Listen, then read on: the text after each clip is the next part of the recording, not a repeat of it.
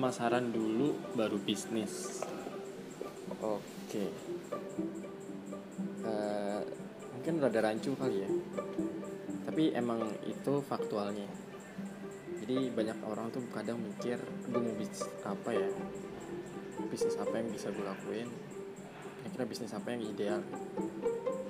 Nah idealnya lo harus mikir pemasarannya dulu. End upnya baru lo baru pikir uh, bisnisnya apa kenapa? Banyak orang itu kadang berpikir uh, nama brand gue bagusnya apa ya? Logonya kayak gimana ya? Dan lain-lain. Itu harus inline dengan goals lo yang mana ekspektasi lo terhadap customer lo nantinya itu seperti apa maunya.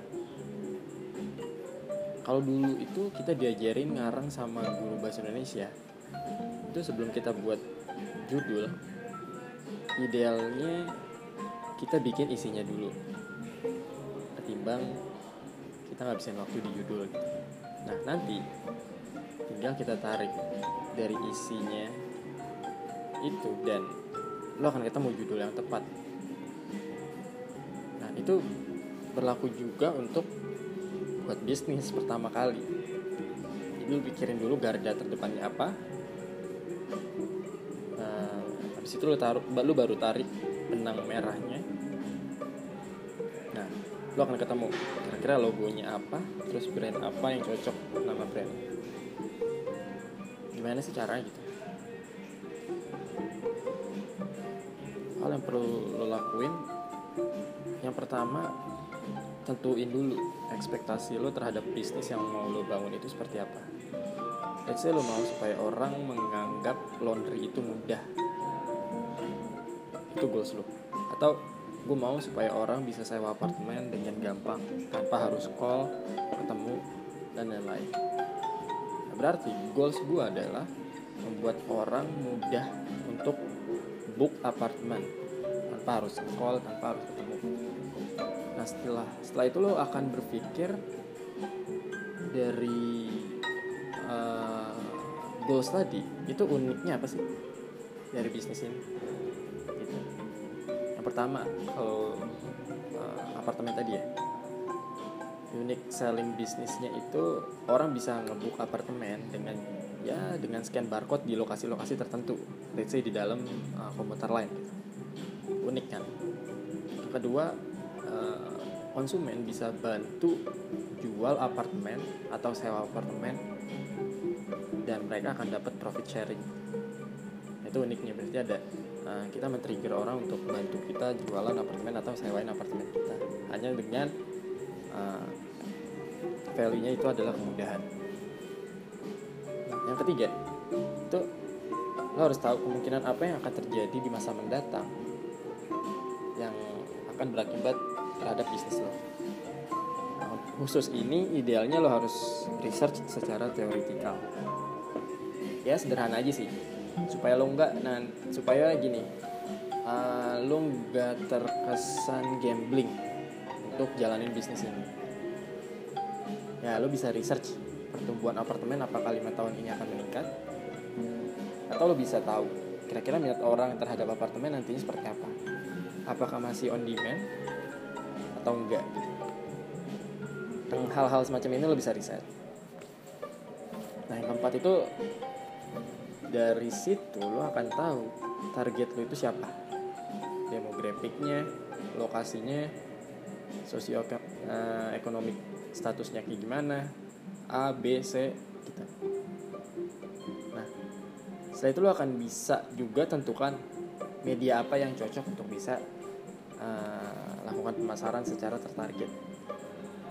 Kayak misalkan, oh ternyata pasar lo setelah uh, gue describe seumuran 20 sampai 35. Oh, mereka main sosmed lebih heavy di Instagram.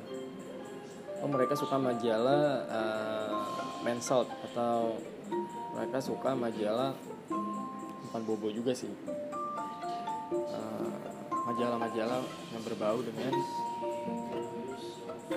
uh, aktivitas sosial atau uh, majalah-majalah musik gitu nah itu garda terdepan. Ya lu udah tahu nih sampai situ. Lu akan dapat insight. Dari situ tuh lu akan dapat insight message penyampaiannya seperti apa nantinya. Let's say mau formal kah atau lebih fancy atau friendly? Nah setelah lu describe itu lo akan temu itu. Nah, ketika lo udah dapat semua turunan yang udah kita bahas tadi silakan lo tarik benang merahnya sebenarnya bisnis yang pengen lo jalanin ini akan diterima konsumen gua? Kalau apa? Kalau kontennya seperti apa? Kalau penyampaiannya gimana? Nah nantinya lo akan dengan mudah menyimpulkan logo apa yang cocok. Kira-kira dari kesemua ini nama brand yang cocok itu apa? Yang mana? Ketika orang ngedengar brand lo itu bisa mewakili ke semua penjabaran tadi. Nah instead of your fokus ke logo atau nama brand lebih baik lo tarik benang merah yang dari uh, penjabaran tadi agar brand dan logo itu konsisten inline sama apa goals lo. Karena orang uh, konsumen sekarang itu bukan beli produknya tapi beli kontennya. Kalau konten lo bagus tapi produk lo B aja orang akan lebih tertarik dengan konten lo yang bagus sehingga mau beli produk lo. Timbang produk lo bagus tapi konten lo konvensional konservatif. Oke mungkin sekilas itu dulu untuk episode ini. So menurut gua ada baiknya sebelum lo berpikir mau bisnis apa lo pikirin dulu kira-kira goals gua di bisnis ini itu apa? Untuk lo bisa rincikan metode pemasarannya seperti apa. Karena setelah lo udah siap untuk develop bisnis lo lo akan punya pattern sendiri. Pattern yang jelas dan on the track. Nah mungkin itu aja. Semoga uh, episode ini sangat insightful buat kalian yang mungkin masih berpikir mau bisnis apa. ya. Oke, gue pamit dulu. Thanks yang udah dengerin mungkin uh, kalian bisa follow podcast ini untuk bisa saling sharing kalaupun ada yang mau sanggah atau mau uh, discuss lebih lanjut atau ada ide untuk bahas topik apa feel free untuk DM gue di Instagram mungkin yang lagi heavy sekarang di @fadil Shahab. Oke, okay, thank you, bye.